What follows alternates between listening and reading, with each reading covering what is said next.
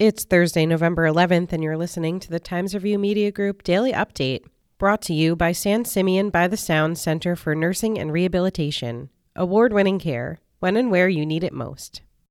A federal jury convicted a Calverton man Tuesday on charges of murder, rape, narcotics, and others in connection to a shooting outside of a Deer Park nightclub in 2017.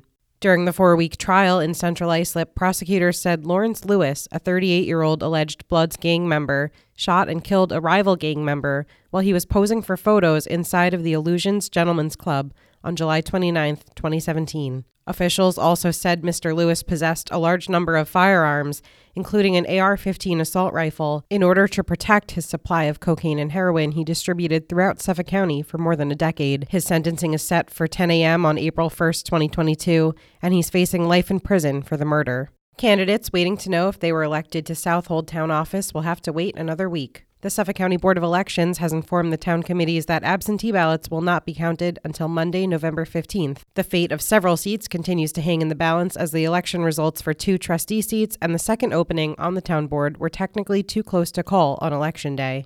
Today is Veterans Day, and there are several local ceremonies planned to honor and thank veterans for their service. In Riverhead, the Veterans Committee will hold its usual ceremony at the World War Memorial at the corner of Court Street and West Main Street at 11 a.m. Southold's American Legion Post 803 will host a Veterans Day service at 11 a.m. at their headquarters along Main Road in Southold. On each news site this morning, you can read about a new Calverton sign that commemorates the memory of Vietnam veterans killed in war, and also about a group of local men that restored a Vietnam era helicopter that now hangs in the National Museum of the Marine Corps in Virginia. Expect mostly sunny skies with a high temperature of about 61 degrees, according to the National Weather Service. Clouds will move into the area overnight, with some rain expected into Friday morning.